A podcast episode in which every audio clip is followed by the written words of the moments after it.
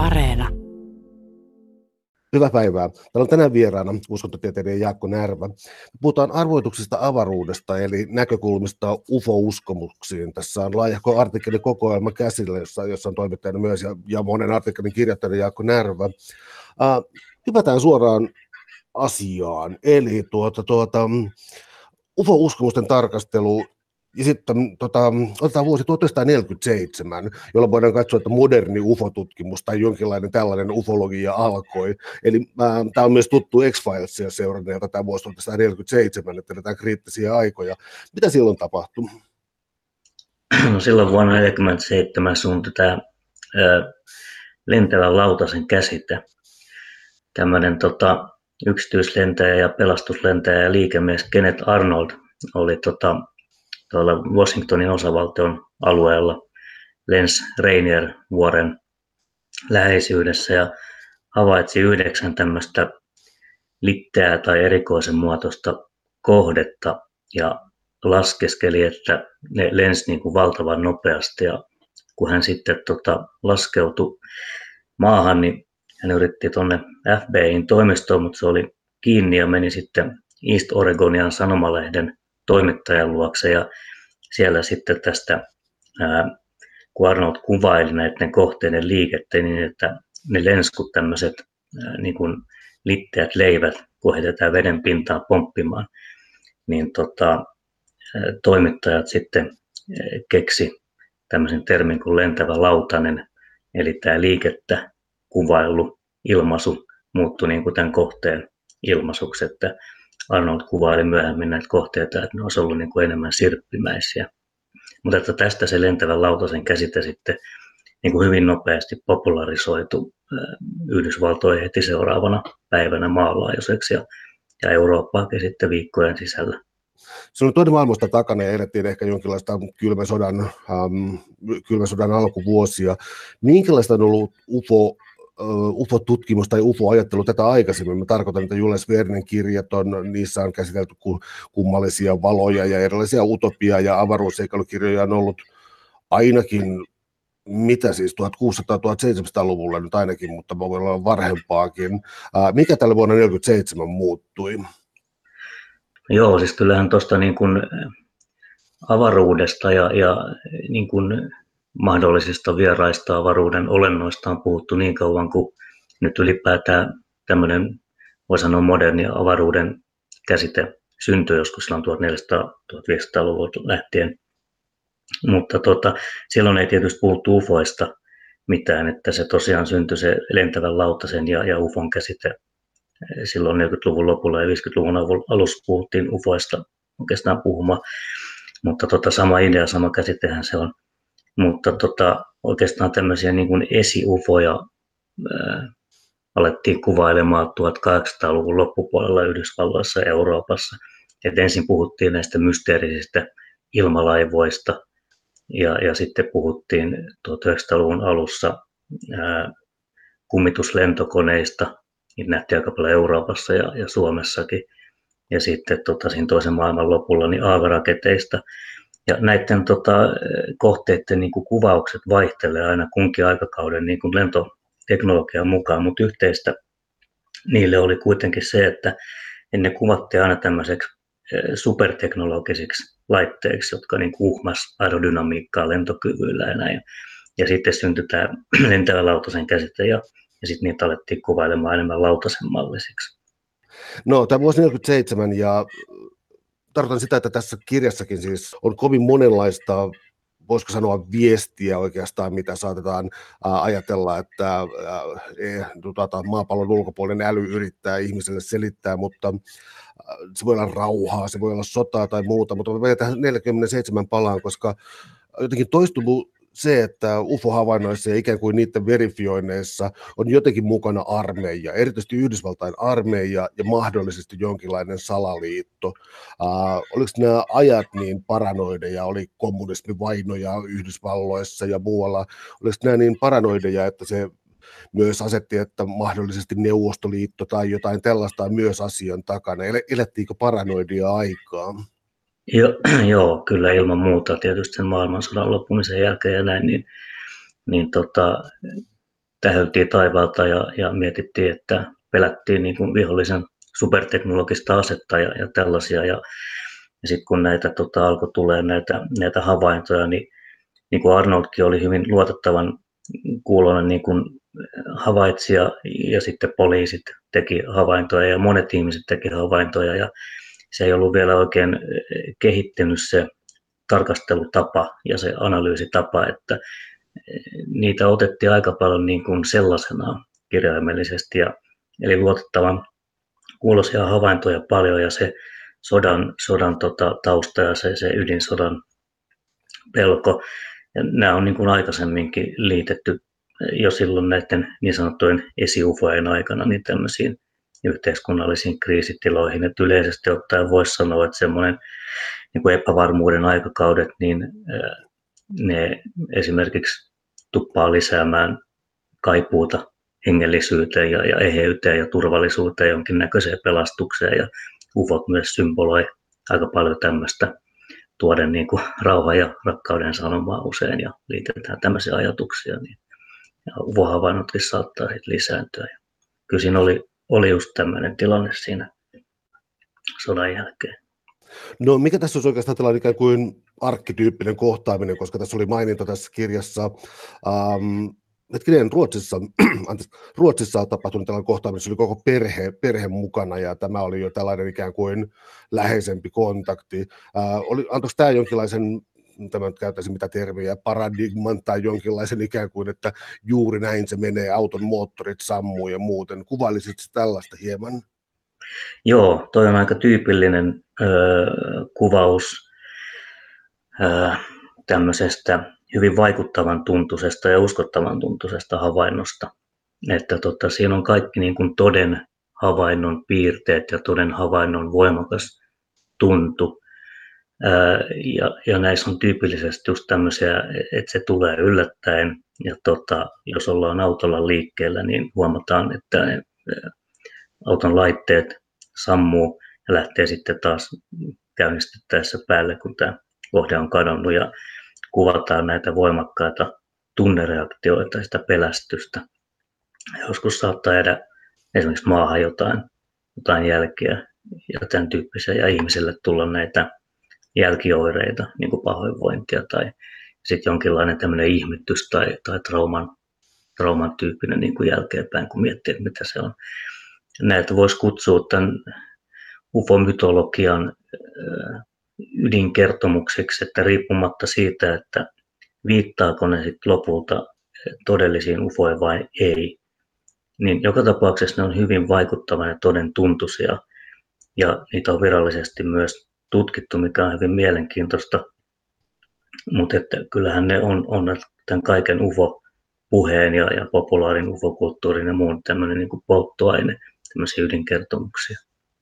Voisi ottaa oikeastaan tässä vaiheessa esiin. Palataan kohta muun muassa tuohon ähm, UFO-tutkimuksen vielä noihin organisaatioihin, mutta sitä ennen voisi ottaa tämän, kun tultiin jo tähän UFO-kontaktiliikkeisiin ja niin tämän kaltaisiin asioihin, niin ihan vaan, että tulee kuulijoille välittömästi selväksi, että suoranaisten huijausten ja mielenterveys, he, mielenterveysongelmien osuus on äh, hyvin marginaalinen tai pieni. Eli jos tulee sellainen mieltymys sanoa, että, että suuret määrät UFO ähm, UFO-havaintoja, näkemyksiä, tällaisia kokemuksia, mitä sitä tulee. Jos tulee mieli heti sanoa, että ne on hulluja tai jotenkin marginalisoituneita, niin tällaista korrelaatiota ei voi oikeastaan esittää. Eli tuota, äh, Joo, avaisit vähän tätä taustaa. Nämä eivät ole siis todellakaan systemaattisia huijauksia, eivätkä mielenterveystapauksia. Joo, joo ei, ei yleensä, että, että tota, UFO-havainnot on tyypillisesti on niin sanotusti tavallisten ihmisten tekemiä ja niihin liittyy omia havaintopsykologisia juttuja, mutta tota, yleensä ne ei ole psykiatrisia, kuten ei ole nämä voimakkaammat kaupakokemukset, niin kuin sieppaukset tai kontaktit. Eli sieppausten tai kontaktien kohdalla se voi vähän lisääntyä se mielenterveys, mielenterveyssyistä johtuva niin kuin kokemusmaailma, mutta ei se, yleensä ei ole näin, että, että tota, mutta se on ihan niin kuin ymmärrettävää tietysti, että tulee tämmöisiä ajatuksia, että, että ne johtuisi mielenterveydestä, koska koska tota, onhan ne sieppauskuvaukset esimerkiksi tosi rajuja, että niissä on niin kuin voimakkaita pelon elementtejä ja, ja väkivaltaisia elementtejä jo lähtien siitä, että ihminen kokee, että nyt väkisin otetaan, siepataan mukaan ja, ja tota, tämmöisiä huijauksia sitten taas, niin se saattaa ehkä, ehkä tulla siitä, että, että UFO-historiassa jotkut skeptikot on innokkaasti väittänyt vähän niin kuin liioitellusti UFO-kokemuksia huijauksiksi, varsinkin silloin, kun ne on tämmöisiä niin sanottuja kovia tapauksia, joista joita on vaikea selvittää, niin sitten jos ne ei oikein ole selvinnyt, niin sit mieluusti on tukeuduttu siihen huijaushypoteesiin. Ja tämä on saattanut korostaa sit sitä, että ne on kaikki vaan tuommoisia. Ja kyllähän se Yhdysvaltojen ilmavoimatkin silloin 50-luvulla pikkusen harhaanjohtavasti ehkä korosti tämmöistä huijausnäkökulmaa, koska haluttiin niin kuin vähentää sitä UFO-innostusta, ettei kansalaiset ilmoittaisi esimerkiksi niin paljon näitä ilmoituksia, että tota, ei nuo informaatiokanavat tukkeutuisi. Ja tällaisia, tällaisia asioita siihen liittyy, mutta tosiaan jos ajattelee esimerkiksi tuota UFO-havaintojen määrää, niin niistähän vain pieni osa ilmoitetaan. Ja eihän mikään ei voi olla niin kuin huijaus, että se ilmoita sitä johonkin. Ja pieni osa vaan niistä ilmoitetuistakin on huijauksia. Että kokemus, kokemuksia kun katsoo, niin tota, hyvin pieni osa on huijauksia. Eli nämä ei tätä selitä, mutta äh, tullaan niihin pian, mutta täällä on siis tänään vieraana uskontotieteilijä Jaakko Närvä ja me puhutaan arvoituksista, avaruuks, arvoituksista avaruudesta eli näkökulmista, näkökulmista UFO-uskomuksiin. Äh, palataan tähän näin vuoteen 1947 ja tämä, tota, nämä havainto, havainnot ja tuota, se, miten armeija organisoitu, armeija tai tiedustelupalvelut Yhdysvalloissa, miten ne organisoitu tämän ympärille ja tuli tällaisia uh, hyvinkin X-Files-tyyppisiä tällaisia siis uh, tiedustelun organisaatioita, sotilasorganisaatioita, jotka keskittyi näihin UFO-havaintoihin. Miten tämä organisoituminen tässä tapahtui? No, siinä tuli heti silloin vuoden 1947 puolella niin semmoisia mielenkiintoisia ufotapauksia, jotka herätti, tai havaintoja, jotka herätti armeijan mielenkiinnon.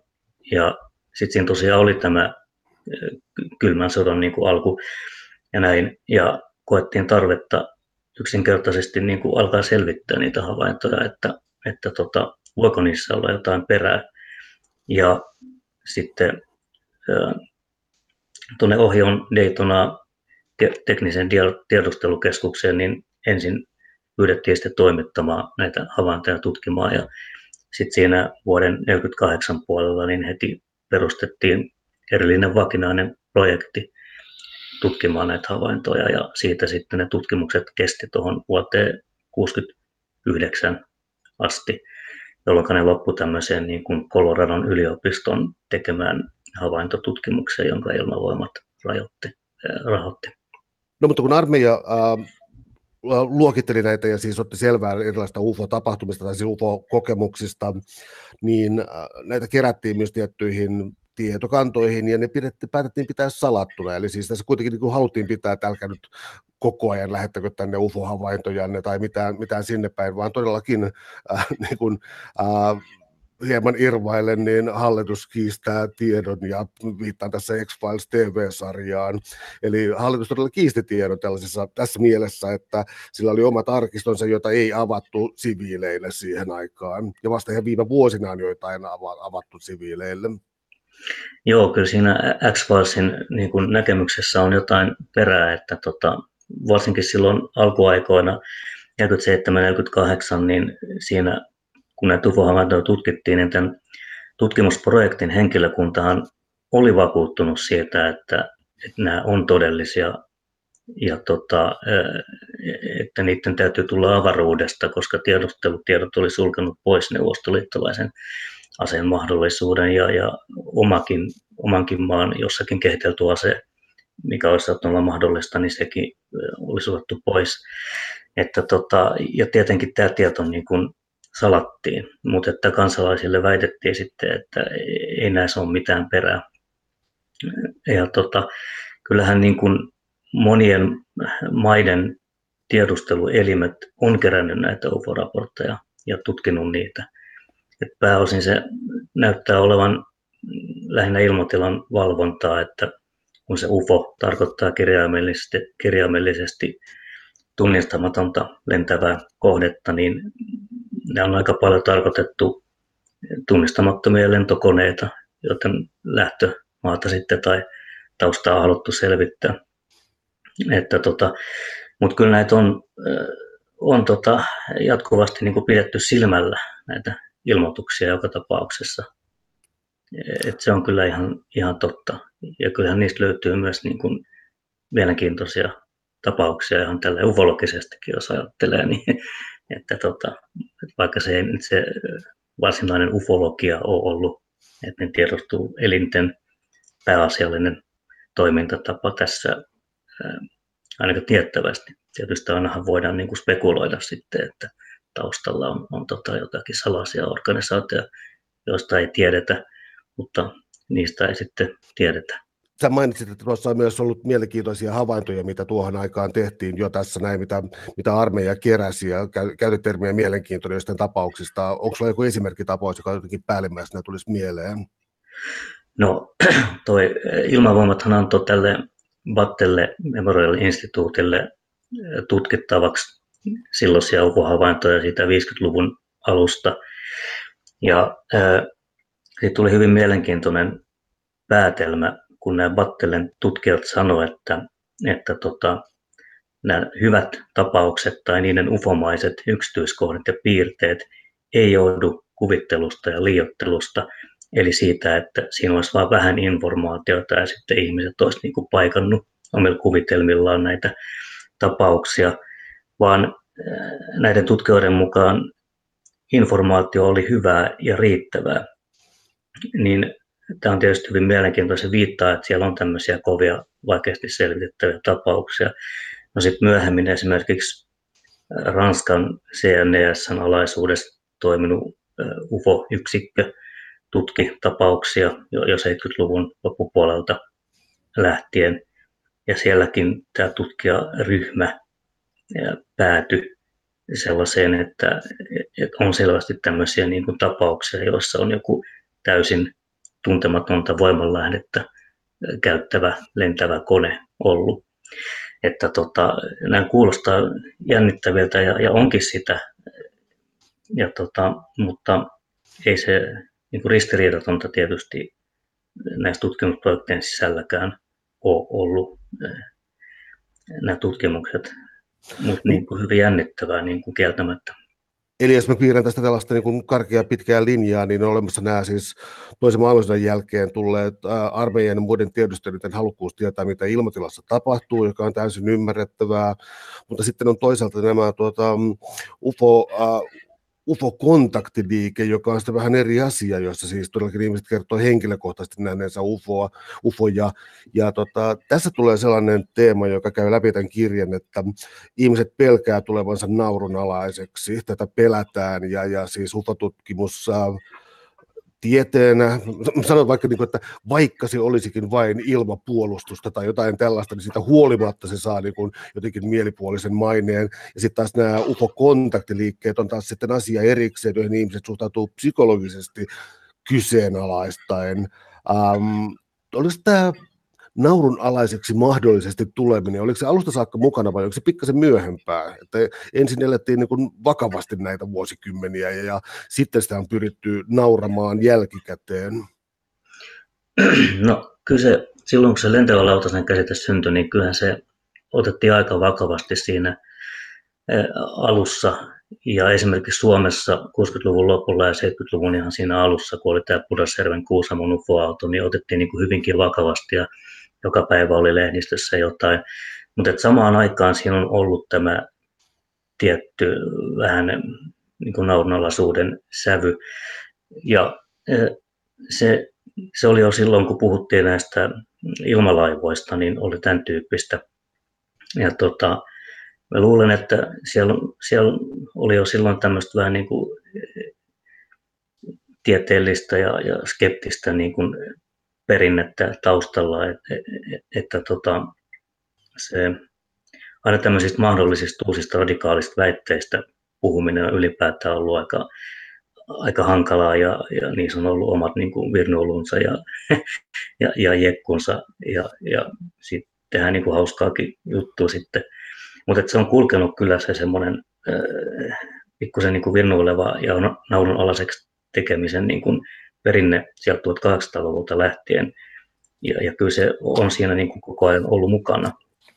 Että, että, että no se on, on tietysti yksi, oli, mainitsin tämän äh, ilmavoimien niin kuin UFO-hälyn vaimentamiskampanjan siinä 1950-luvun alussa, niin, niin silloin tietysti vähän liioiteltiin sitä, että nämä havainnon tekijät olisivat pikkusen niin kuin naiveja tai tällaisia, ja, niin, niin sekin on saattanut vaikuttaa tähän, tähän tota, naurun, naurunalaisuuteen.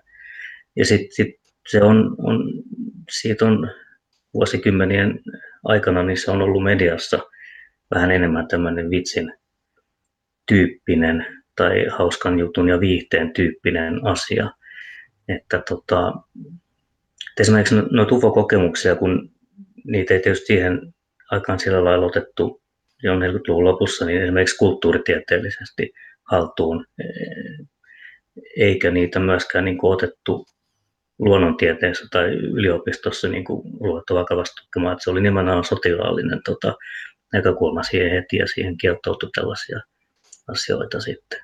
Sitten on, on jotkut skeptikot, on, en tiedä onko ollut sitten omaa persoonaa vai luonnetta, mutta aika hanakasti ollut, ollut niin kuin tietyllä lailla asenteellisestikin mitätöimässä ja pilkkaamassa näitä, niin se, sekin on voinut vaikuttaa sitten tähän.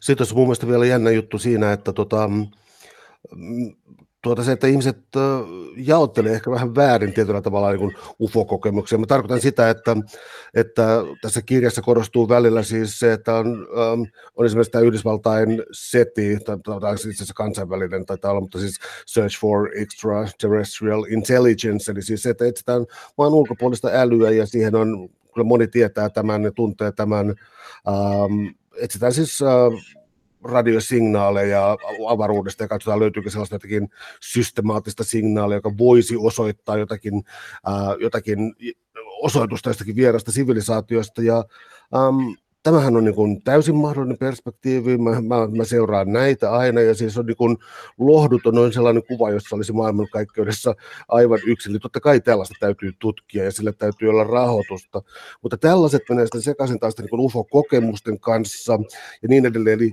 kysymys siitä, että olemmeko yksin universumissa – ja onko joku ollut kaapattuna UFOon kuukauden, on kovin erilaisia näkemyksiä, mutta siis Joo. näillä alueilla kuitenkin liikutaan. Tässä on jokin hurja haarukointi. Joo, ne on, on, on tietysti aivan eri asioita puhua niin kuin vieraasta tai maan ulkoisesta älystä sinänsä, joka luonnontieteellisesti niin kuin ajatellen voi olla hyvin monenlaista ja, ja monennäköistä. Mutta sitten kun puhutaan ufoista, niin se tietysti se, se juontuu ihan näistä väitteistä, että täällä maan päällä olisi nimenomaan havaittu tällaisia outoja superteknologisia laitteita, jonka se pääolettamus nykyään on, että ne olisi avaruudesta tai ehkä niin kuin laajemmin avaruudesta, jossa on avaruuden toisista ulottuvuuksista mutta tota, UFO, nämä UFO-väitteet ja UFO-tutkimus, niin se ei, ei tietysti ole niin kuin virallisesti hyväksyttyä tiedettä, eikä UFO-tutkimusta ole niin kuin akateemisena erityistieteen alana olemassa. Ja nämä on siinä mielessä kiistanalaisia, mutta että vieraan älyn pohdinta ja tarkastelu ja nämä radiosignaalitutkimukset on tietysti täysin, täysin tota, tieteellisesti hyväksyttyjä ja, ja tota, mielenkiintoisia juttuja, joita, joita pitääkin tutkiskella. Emme sano, etteikö UFO-väitteessäkään olisi luonnontieteellistä mitään mielenkiintoista. Omasta mielestäni on kyllä, että, että jotkut tapaukset on, on, on niin tota, arvotuksellisen tuntuisia, että kyllä niitäkin pitäisi mielestäni edelleen selvitellä luonnontieteellis-teknisesti. No mihin teknologisiin tai muihin aspektiin kannattaisi kiinnittää enemmän huomiota, koska siis mä luin tätä kirjaa paljon ikään kuin etnografisena, oikeastaan niin kulttuurihistorian tutkimuksena, siis siinä mielessä, että toisen maailmansodan jälkeen on äh, aikamoisia uhkakuvia, mitä nähdään maailmalla. 60-70-luvulle tultaessa, tullaan ehkä erilaisiin pasifistisempiin ja kristillisempiin tulkintoihin, ja, ja tämä muuttuu ajan kanssa, ja senkin takia mun mielestä kulttuurihistoriallisesti mielenkiintoista. Uh, mutta onko mielestäni siis sellaisia niin kuin ikään kuin teknologisia ilmiöitä, mitä näkyy, joita tulisi tutkia paremmin, paremmin instrumentein ja laittaa siihen enemmän rahaa siihen tutkimukseen? Joo, joo kyllä minä näkisin, että se on, se on ihan, olisi tarpeellista, mutta se on nimenomaan sitten UFO-tutkimuksellinen tai, tai ufologinen projekti, joka, joka nyt on pääosin niin harrastustoimintaa. Et sitä ei tosiaan yliopistolla tehdä eikä näin virallisena, virallisena erityistieteenä, vaikka niitä luonnontieteellisiä tutkimusprojekteja on kyllä ollut. ollut tota, se, se on yksi, yksi näkökulma, mikä minusta on, on niin mielenkiintoinen, mutta toinen on, on just tämä kulttuuri, kulttuurihistoriallinen ja, ja psykologinen puoli, mihin tämä kirja nimenomaan keskittyy esittämään sen perustietoutta, perushistoriaa, peruspsykologiaa näistä ilmiöistä. Että tota, mm, niitä voidaan, voidaan niin kuin omasta mielestäni tarkastella rinnakkain, eikä, eikä siinä ole mitään mielen, tota, semmoista, niin kuin, semmoista ristiriitasta, että tota, se on joka tapauksessa olemassa se sosiaalinen ufotodellisuus ja psykologinen ufotodellisuus, ja siihen pätee tietyt niin lainalaisuudet ja se on hyvin mielenkiintoista sellaisena. Ja, ja sitten on tämä UFO-tutkimuksellinen puoli, josta ollaan montaa mieltä, että tota, onko siinä ylipäätään mitään järkeä vai kuuluuko sekin itse asiassa kokonaisuudessaan UFO-uskonnollisuuden piiriin vai löytyykö sieltä jotain tieteellistäkin. Et me, me itse katson, että sieltä löytyy kyllä tieteellinen virike, mutta että kyllä siitä on myös paljon, siinä on myös paljon sitä ufomytologista aineesta. No onko sellainen tyypillinen havainto, koska tota, se, mitä mä katson olevani niin kuin lähin, mitä olen nämä UFO-havaintoja tehnyt, on, tota, on se, että mä olen nähnyt uutisissa, tota, olisiko se ollut BBC, mulla on vähän pakko meille seurata noita kansainvälisiä uutisia näinä hirveänä aikoina, mutta tota, olisiko ollut CNN tai BBC, mutta jokin avaruusvirasto Yhdysvalloissa tai Iso-Britanniassa oli avannut arkistonsa, jossa oli näitä ää, tallenteita siitä, missä oltiin ää, tilanteesta, jota ei kyetty selventämään ollenkaan, ja, ja, ja mua kiinnosti siis se, että se oli tullut pääuutisvirtaan, eli nyt tämä arkisto on avattu ja mitä sieltä oli tullut. Ja mitä mä näin oli luultavasti muistaakseni jonkun hävittäjän lentäjän, joka siis seuraa, siinä oli olisiko siinä ollut kolme tai neljä pistettä, jossa ei siis erota kuitenkaan mitenkään selvästi mitään, mutta ne käyttäytyy fysiikan lakien vastaisesti, eli mä katsoin suu auki, että miten nyt niin ne voi lentää synkroniassa tuohon, pysähtyä kuin seinään, lähteä välittömästi niin vertikaalisesti ylöspäin ja mennä,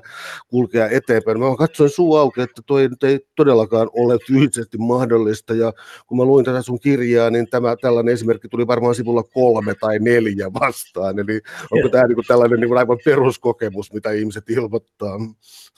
Joo, se, on, se kuuluu kyllä siihen UFOn määritykseen, että siinä on jotain, jotain voi sanoa niin kuin paranormaalia, jotain semmoista, että jos se todella pitää paikkansa, niin silloin siinä on jotakin kumouksellista tieteellisesti. Niin pitäisi uudistaa niin kuin tieteen peruskäsitteitä, ehkä fysiikkaa ja näin niin kuin paranormaaleissa ilmiöissä ylipäätään, jos ne pitää paikkansa. Että tota, kyllä se liittyy siihen UFOn käsitteeseen, että kun ihmiset tekevät UFO-havaintoja, niin ne saattaa kuvailla vain hitaasti liikkuvan pisteen taivalla, että ne havaintokuvaukset ei välttämättä sinänsä aina niin kuin, on niin kuin kuvailevin termejä sillä lailla niin kuin paranormaaleja, mutta silloin kun siihen liitetään se UFO-idea ja UFO-tulkinta, niin kyllä siihen silloin niin kuin laitetaan se, se ajatus siitä paranormaalista kohteesta. Ja sitten on tämmöisiä niin kuin ihan kuvauksellisesti dramaattisia juttuja, jossa niin kuin kuvataan hyvin alusmaisiakin kohteita, jotka liikkuu aerodynamiikan vastaisesti tai paranormaalisti. Täällä on tänään siis vieraana uskontotieteiden Jaakko Närvä. Me puhutaan näkökulmista UFO-uskomuksiin, otsikolla arvoituksia avaruudesta. Uh, tullaan tähän psykologisesti hieman, tai ainakin mua hieman häiritsevämpään, eli tähän UFO-kontaktiliikkeeseen, eli juuri siihen siis sellaisia, jos nyt liikutaan pidän paljon populaarikulttuurista, mutta liikutaan hurjalla alueella, jossa, jossa avaruusolennot tekevät tieteellisiä kokeita tai kenties pyrkivät yhdistämään omaa geeni, geenivarantoansa ihmisiin ja niin edelleen. Ja näitä on monenlaisia ja osa näistä oikeastaan löytyy jo niin folkloreasta, jostakin tonttujen ja keijujen kohdalta jo tällainen niin genetiikka-analyysi miten sä suhtaudut tällaisiin näkemyksiin, jotka myös tulee hetkinen apua Mulder ja Scully, tietysti Scully X-Filesista. Mä joudun koko ajan hyppimään tässä populaarikulttuurin puolelle, koska mä tunnen, mä tunnen sen alueen sun suhteellisen hyvin. Niin miten sä suhtaudut sitten tähän, tähän liikkeeseen, tähän UFO-kontaktiliikkeeseen? Joo, se kontaktiliike, se on, se on hyvin moninainen, että tota, siinä on, siinä on äh, taustalla keskeisesti länsimainen esoteria. Eli kontaktiliikkeessä niin kuin tyypillisesti eh, ollaan yhteydessä eh, avaruuden asukkaisiin ja, ja sitä voidaan niin kuin ajatella sitä avaruutta laajemmin, että siellä on, on toisia ulottuvuuksia ja ne tulee näistä toisista ulottuvuuksista nämä olennot mutta että ne voi olla niin kuin ihan ihmisen näköisiä tai olentomaisia tai tämmöisiä humanoidimaisia pieniä olentoja, mutta joka tapauksessa niin ne liitetään jollakin tavalla tähän UFON käsitteeseen, mutta se yhteys voi sinänsä olla vaikka telepaattinen.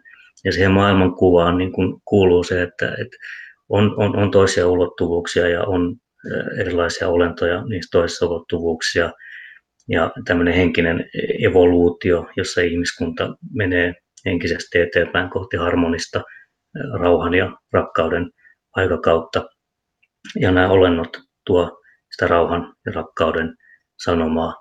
Ja hyvin tyypillisesti uskotaan myös jälleen syntymään ja, ja karman lakiin, siihen, että henkisyys, tämä esoterinen todellisuuskuva on myös tieteen korkein muoto ja tämän tyyppisiä.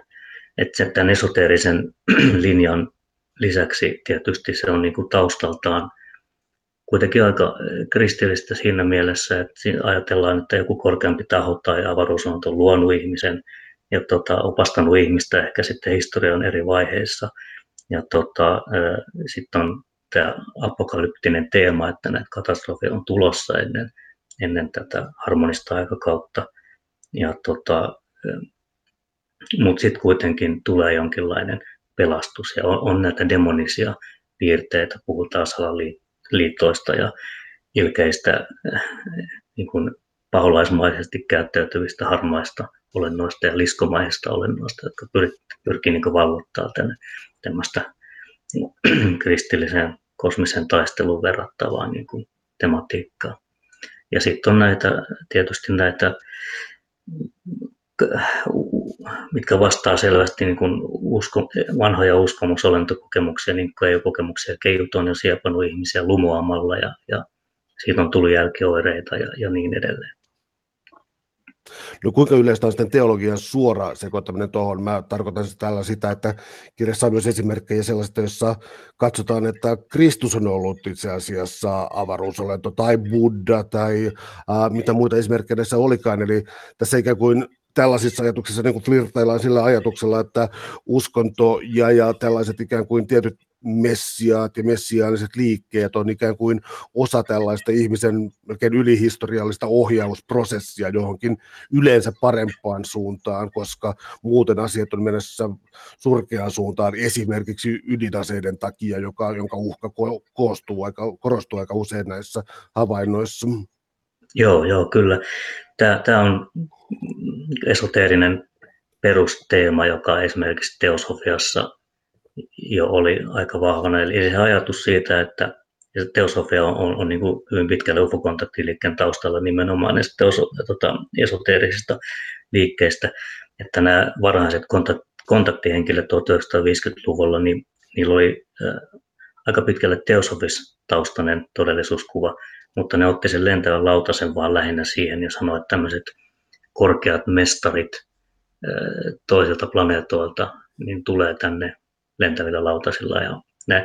Mutta että se ikiaikainen viisaus, se ajatus on siinä, että kaikilla näillä suurilla uskonnollisilla johtajilla tai uskontojen perusteella tai filosofeilla tai ketä siihen halutaankaan nähdä, niin tota, heillä on kaikilla ollut tämmöistä samantyyppistä ikiaikaista viisautta, jota hän tosiaan sitten ihmiskunnan historiassa aina ihmisille tuonut tätä valoa. Ja, tota, ja sen, sen viisauden tietysti ajatellaan niin kuin tässä kohtaa olevan näitä esoteerisia totuuksia, eli tällaisia asioita, joita, joita sanoin tuossa, että on olemassa jälleen syntymä ja ihminen on ikuinen henki ja karman lakia ja niin eteenpäin.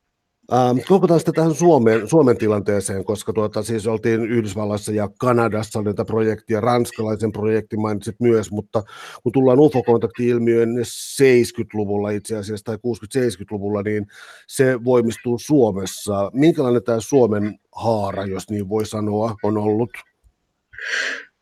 Suomalainen ufologia ja ufoharrastus, niin kyllä se on hyvin olennaisesti esoteerisluonteista. Että tietysti sen, sen rajan vetäminen maltillisen tämmöisen niin kuin hyvin tieteellisyyteen tai normaalitieteellisyyteen pyrkivän tutkimuksen ja, ja näiden esoteeristen ajatusten ö, välillä on välillä niin kuin veteen piirretty viiva, Mut, ja, ja kyllä Suomessakin on, on pyritty tutkimaan näitä havaintoja oikein hyvin ja, ja tieteellisesti selvittämään niin kuin UFO-tutkimuspuolellakin ja näin. Mutta kyllä se yleisesti ottaen ja, ja varsinkin nykypäivänä niin on, on esoteerista, että paljon puhutaan nimenomaan näistä ulottuvuuksista, erilaisista olennoista ja salaliitoista. Ja tota, se, on, se, on, se on aika tavanomainen. Et silloin 70-luvulla, kun oli tämä Kuusamon Pudasjärven UFO-aalto, niin kyllähän siellä tehtiin hyvää, hyvää tota, havaintotutkimusta ja ja sanotaan, että siinä oli enemmän, enemmän siinä kohtaa ehkä tämmöistä maltillisufologista piirrettä, jossa oltiin nimenomaan kiinnostuttu näistä havainnoista ja niiden todenperäisyydestä ja koitettiin tutkiskella niitä. Tota, sulla on tässä kirjassa suhteellisen laaja luku, mä lunttaan mun muistiinpanoista. Tuota, tuota, ää, ensinnäkin tuosta juuri siis siitä, että miksi, miten näistä tehdään naurun alaisia, miten niin helposti. Ja siis toinen oli se, että sä luettelit, mä en löydä luvun nimeä tässä, mutta siis luettelit, ties kuinka monta tapaa, millä tavalla, mitkä on niin tyypillisiä vääriä havaintoja siitä, miten hyvin kirkkaana yötaivaalla nytkin näkyvä itse asiassa Venus, miten se voi taittaa valoa, minkälaisia sähkömagneettisia ilmiöitä tapahtuu ilmakehässä. Ja, ja sulla oli äh, hyvin auki kirjoitettuna, mutta niin kuin aika tyly luettelo siitä, niin kuin, että, että näin, nämä, näin nämä yleensä selitetään. Voisitko kertoa tästä, miten ikään kuin suljetaan pois tällaisia kokemuksia? Joo, joo. No äh, se, on, se lähtökohta on siinä, että tuolla taivaalla näkyy kaikenlaista. On tiettyjä niin kuin tyypillisiä tavanomaisia kohteita, jotka, joista niin tehdään eniten UFO-havaintoja. Tai silloin ne on niin UFO-virhetulkintoja, että luullaan vaikka Venusta UFOksi. Ja Venus on aika, aika tyypillinen virhehavaintokohde. Ja sitten on, on, on lentokoneen valoja ja, ja meteoreja ja nykyään esimerkiksi toneja. Siellä on tämmöisiä, niin kuin, mitä, mitä, mitä aika usein oletetaan UFOiksi, satelliitteja ja näin. Mutta sitten myös niin kuin ihmisen luovuuden tuotoksena, niin sieltä se voi näkyä mitä vaan, jota, joka on vaikka kertaluontoista, vaikka joku valaisen taideteos tai mitä tahansa, josta, josta ei sitten tiedä. Joskus tämänkin takia näitä on hyvin vaikea niin kuin selvittää jälkeenpäin, että on vaan onnekas sattuma. Ja, mutta tota, ehkä, ehkä se pointti on siinä, että kun siellä näkyy näitä valoja ja erikoisia juttuja, mitä ihminen ei tunnista, niin – niin nykyään ihmisille tulee helposti mieleen UFO. Et se UFO-tulkinta on niin kuin nopea. Et, et siinä on tullut tämmöinen niin kuin kulttuurinen, vähän niin kuin opittu malli, että jos näet oudon tai tunnistamattoman ja valon taivaalla, mikä ihmetyttää, niin tota, siinä tulee UFO mieleen. Ja sitten se tulkinta saattaa äh, vahvistua esimerkiksi, jos on vireystila vähän laskenut ja, ja yöaikaa, jos on yllättävä tapahtuma, ihminen pelästyy ja näin, niin se alkaa, alkaa niin vahvistua, alkaa miettiä sitä, voiko se todella olla, olla UFO. Mutta ei tule niinkään mieleen enää keijujen mm, alukset tai, tai Jumalan merkit. Et se on niin levinnyt, levinnyt ja niin kuin, äh, vahva kulttuurinen malli nykyään. Mä törmäsin sellaiseen artikkeliin, missä sanottiin, että, että UFO-kokemusten havaintois viime vuosina, siis mä tarkoitan, että olisi ollut huipussa joskus tuossa 90-luvulla ja, ja jossakin siellä kieppeillä, mutta, mutta ihmiset kokee yhä enemmän jotakin siis niin kuin suojelevia enkelihahmoja tai jotakin, joskus jotain yksisarvisia, jotain henkiolentoja ja muita, ja tässä olisi tapahtunut jyrkkä käännös. Pitääkö tämä paikkansa? Emme oikein usko, että mikä semmoinen suuri siirtymä on tapahtunut, että, että tota, UFO-havaintoja tehdään kyllä jatkuvasti ja itse asiassa tällä hetkellä tuntuu, että niin kuin tämä olisi, olisi pikkusen taas mielenkiinto noussut UFO-asiaan.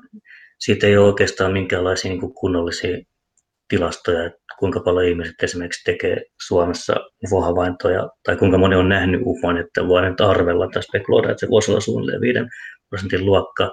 Mutta esimerkiksi suomalaisille UFO-tutkijoille tulee jatkuvasti UFO-havaintoja kyllä aika tasaisesti samoja määriä, 150-200 havaintoa vuodessa. Ehkä se ajatusmaailma on, on niin kuin vähän sillä lailla muuttunut, ja onko, onko ne sinne rinnalla sitten enkelit vai miten, mutta emme sanoisi, että se on erityisesti niin kuin syrjäyttänyt havaintoja, mutta toki se enkeli, voidaan sanoa, että on jonkinlaista enkelipuumi on kyllä ollut, että, että se, on, se on kyllä käsitteenä innostanut, innostanut tässä lähivuosien aikana. No, miten sitä tällaiset varsinaiset UFO, tiedätkö varsinainen hyvä sana tässä, mutta tällaiset niin erityiset UFO-liikkeet tai kultit tai kirkot on tämä ranskalainen hetkinen, oliko se Rael vai mikä, mikä oli hänen nimensä, joo, hän ja hänen ympärillään oleva hieman seksuaalimytologinenkin vielä tällainen, tällainen kultti, ja, ja mutta tota, niitä ei tullut kovinkaan paljon tässä kirjassa vastaan, oikeastaan kahdessa eri kohdassa. Ja tota, onko tällaisia varsinaisia niin kulttina pidettäviä kultteja, onko sellaisia olemassa vai oliko se pikemminkin jonkin ajan ilmiö, joka on ehkä nykyään kadonnut, niin kuin mun tekisi mieli väittää tuntematta asiaa, mutta silleen selkärankatuntumalta. Öö, no saattaa se tietysti olla, että, että se on ehkä vähän kadonnut tämmöinen, että tota, se voi liittyä tähän yleiseen niin kuin uushenkisyyden tai, tai New Agein ajatteluun, että sehän on tämmöinen hyvin kulttimainen liike tai liikehdintä, jossa niin yksilöllisyys on olennaista ja se oma suhde jumaluuteen ja ei ole mitään tämmöisiä tiukkarajaisia ryhmiä. Ja nämä uvo-ajatukset ja se kontaktiliike niin kuin mukavasti soljuu tähän yleiseen New Age-ajattelutapaan ja, ja liikkeeseen. Että kyllä tietysti noita ryhmiäkin on, ja niitä perustetaan tämmöisiä kultteja, tuo rajanlaisuus, mutta ylivoimaisesti isoin erillinen kultti. Mutta mut, vaikea sanoa kyllä mitenkään mistään määristä sen kummemmin näistä, näistä niin kuin erillisistä UFO-uskonnoista. Että, mutta ehkä niitä on ollut aikaisemmin tosiaan paljon enemmän, tai varsinkin silloin UFO-ajan alkupuolella, niin ehkä niitä perustettiin Yhdysvalloissa niin kuin enemmän ja, ja noin. Otetaanko tällainen erityistapaus tähän näin, koska ää, ufot eivät ole todellakaan pelkästään siis näitä havaintoilmiöitä, joita, joita populaarikulttuurissa myös paljon viljellään, vaan on sitten olemassa, mä nostaisin kaksi eri haaraa, josta toinen on se ikään kuin muinaiset astronautit, eli täällä on oltu jo ohjaamassa, ja toinen on Urantia-kirja, joka, joka on sitten, sanoisinko, oma lukunsa. Mennäänkö tähän muinaisiin astronautteihin ensin, eli kysymys ei olekaan niinkään siitä, että odotellaan tässä ufojen tulemista, vaan meillä on ollut jo ajat sitten ja pidempään kontakti vieraisiin sivilisaatioihin. Kuinka yleinen linja tai näkemys tämä on? Kyllä se on hyvin yleinen, että jos puhutaan vaikka suomalaisesta uvoharrastuksesta ja, ja just tästä kontaktiliikkeestä, niin se ajatus on, on hyvin yleinen, että täällä on ollut, ollut tota jo muinaisina aikoina avaruusolentoja tai avaruussivilisaatio, joka tota, sitten mahdollisesti on myös luonut ihmisen tai kehittänyt omasta geneettisestä materiaalista ja alkuihmisistä. ja ehkä jopa sitten myös niin kuin, historian saatossa antanut ihmisille teknologiaa ja auttanut kulttuuria eteenpäin. Mutta siinä pitää erottaa tuo muinaiset astronautit teema on sinänsä erillinen teema. Että se muinaiset astronautit teoria menee niin, että ajatellaan, että tänne on, on joskus menneisyydessä tullut joku avaruussivilisaatio, joka on vaan jonkun verran ehkä meidän nykyistä teknologista tasoa yläpuolella, että heillä on tämmöisiä rakettimoottorisysteemejä ja muita, mitä kuvaillaan. Ja, ja, ja tota, että he on sitten poistunut jossain vaiheessa täältä, että he ei niin kuin enää ole täällä. Ää, mut, ja, ja UFO, UFO, UFO on sitten varsinaisesti niin kuin erilainen asia, mutta mut, usein nämä kaksi kyllä, niitä nyt ei, ei välttämättä niin kuin kontaktiliikkeessä niin kauheasti erotella, vaan ajatellaan vain yleisesti näin, että täällä on ollut jotakin avaruussivilisaatiota ja, sitten on edelleen ja puhutaan ufoista ja puhutaan näistä muinaisastronautikuvauksista niin kuin samaan syssyyn siinä. Että No, miten sitten ufoliikkeen ja, ja, ja, ja kristinuskon suhde toisiinsa? Että on esimerkiksi olemassa tämä Urantia-kirja, joka on aivan käsittämätön opus, joka en mä osaa kuvailla sitä, mutta siis moni tuhat sivuisesti kertoo siitä, minkälaisessa osassa meidän planeettamme oikeastaan onkaan maailmankaikkeudessa. Ja sitten sinne esiintyy taas kerran profeettuja ja muita, joista yksi oli Jeesus ja niin edelleen. Mä lopetan mun polveilevan kysymykseni tähän näin, mutta tähän niin teologian ja, ja, ja ufo-havaintojen ja tietyn ufomytologian suhde, onko se, onko se mm, onko se konflikti alti vai meneekö ne pikemminkin nätisti yhteen? No se on vähän, vähän niin kuin sekä että, että kyllä äh, ehkä ensin olisi hyvä sanoa tuosta vieraasta älystä sinänsä, että ei se esimerkiksi katolisen ja, ja protestanttisen teologian, niin ei se siitä näkökulmasta mikään ongelma ole. Että tota, jos vierastelyä löydettäisiin tai joku signaali, joka pystyisi varmentamaan, että no todellakin on, on, on kyse vierastelystä, niin silloin oppia ehkä jollakin lailla muokattaisiin, mutta mut kyllä se perusnäkemys ja ajatus kuitenkin on aika niin vastaanottavainen käsittääkseni tänä päivänä. Mutta sitten esimerkiksi Suomessa niin noissa fundamentalistisissa piireissä ja, ja niin herätysliikepiireissä on enemmän ollut tämmöistä vastakkainasettelua, että ne on nähty niin demonisina ilmiöinä, ufot, ufot nimenomaan. Että tota, teologian suhde ufoihin, niin se on sitten vähän, vähän eri kysymys. Että, mutta että kyllä niin kuin teologisesti voidaan ainakin ymmärtää myös ufo-uskomuksia ja, ja tota, sitä kokemusmaailmaa ja ymmärtää, että, että tota, jos teologiaa ajatellaan tämmöisenä inhimillisenä merkityskielenä, joka vastaa niin kuin olemassaolon ja eksistentiaalisiin kysymyksiin ja näin, niin ihan samalla tavalla se on niin kuin hyvin samantyyppistä kontaktikokemuksessa ja, ja ufo-uskomuksessa, että haetaan sitä yhteyttä korkeampaa ja sitä elämän merkitystä ja tietynlaista pelastusta ja kyllä niin kuin aika hyvin siinä mielessä niin kuin, keskustelee toistensa kanssa ja voidaan pyrkiä tämmöiseen niin kuin hyvään dialogiin ja, ja ymmärtää toisiaan. Et yllättävän paljon semmoisia vastaavuuksia löytyy ja siitä inhimillisestä elämänkokemuksesta niin kuin molemmissa järjestelmissä löytyy kyllä vastaavuuksia. Mä, mä olin aika ällistynyt siitä, että kirjasta kävi ilmi, että nykyinen paavimme on linjannut, että paavimme, tämä on hankala, taitaa olla katolisen kirkon pää, eikä, eikä paavimme, mutta nykyinen paavi on siis tota, äh, linjannut, että mikäli tulisi jotakin avaruuden ulkopuolista älyä ikään kuin ripittäytymään haluamaan kastetta äh, paavilta, niin hän kyllä äh, siunaisi, siunaisi tällaisen spekulatiivisen olennon, eli, eli jopa mm. näin korkealta kirkon piiristä on ikään kuin otettu kantaa siihen, että mikä tämä kysymys olisi, koska voisi ajatella, että vieraan älyn löytyminen yleensäkin siis universumista voisi olla niin kuin todellinen, niin kuin nykyään sanotaan, eksistentiaalinen kriisi kirkolle, mm. mutta näin ei näytä olevan. Ei se, ei se varmastikaan, että, että tota, jotakin siinä täytyisi sitten, hyvä, että mietitään jotain, pitäisi miettiä näitä oppeja ehkä sitten hio vähän uusiksi, että, mutta siihen liittyy sitten sellaisia niin kuin kysymyksiä, että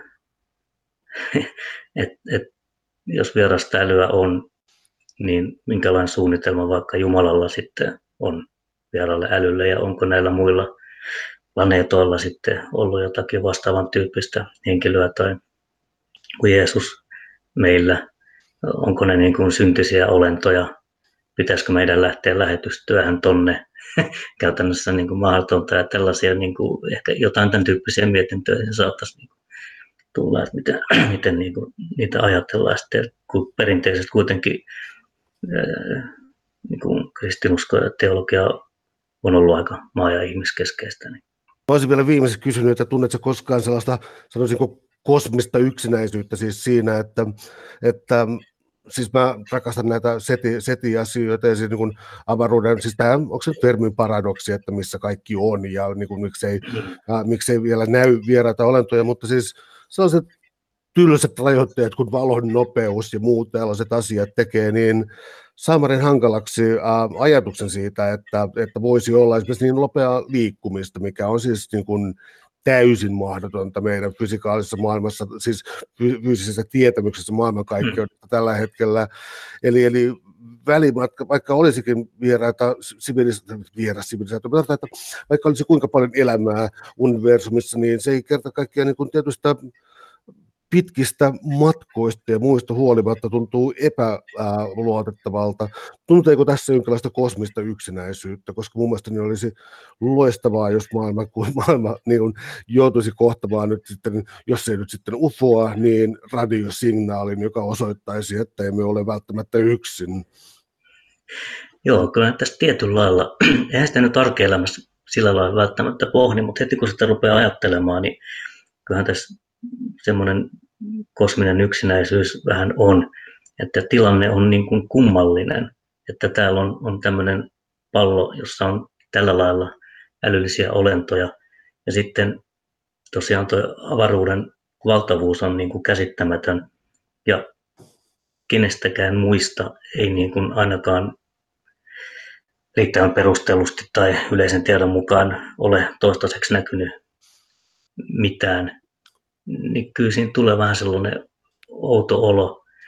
Valon nopeus on, se on, on tosiaan niin kuin, ö, nyt se raja, mutta että sitä toisaalta pitää muistaa se, että ei tiedä mihin se tiede yltää ja onko se sitten lopulta se lopullinen raja, että nykytiedon mukaan. Suuret kiitokset keskustelusta Jaakko Närvän. Oli ilo. Kiitos, samoin.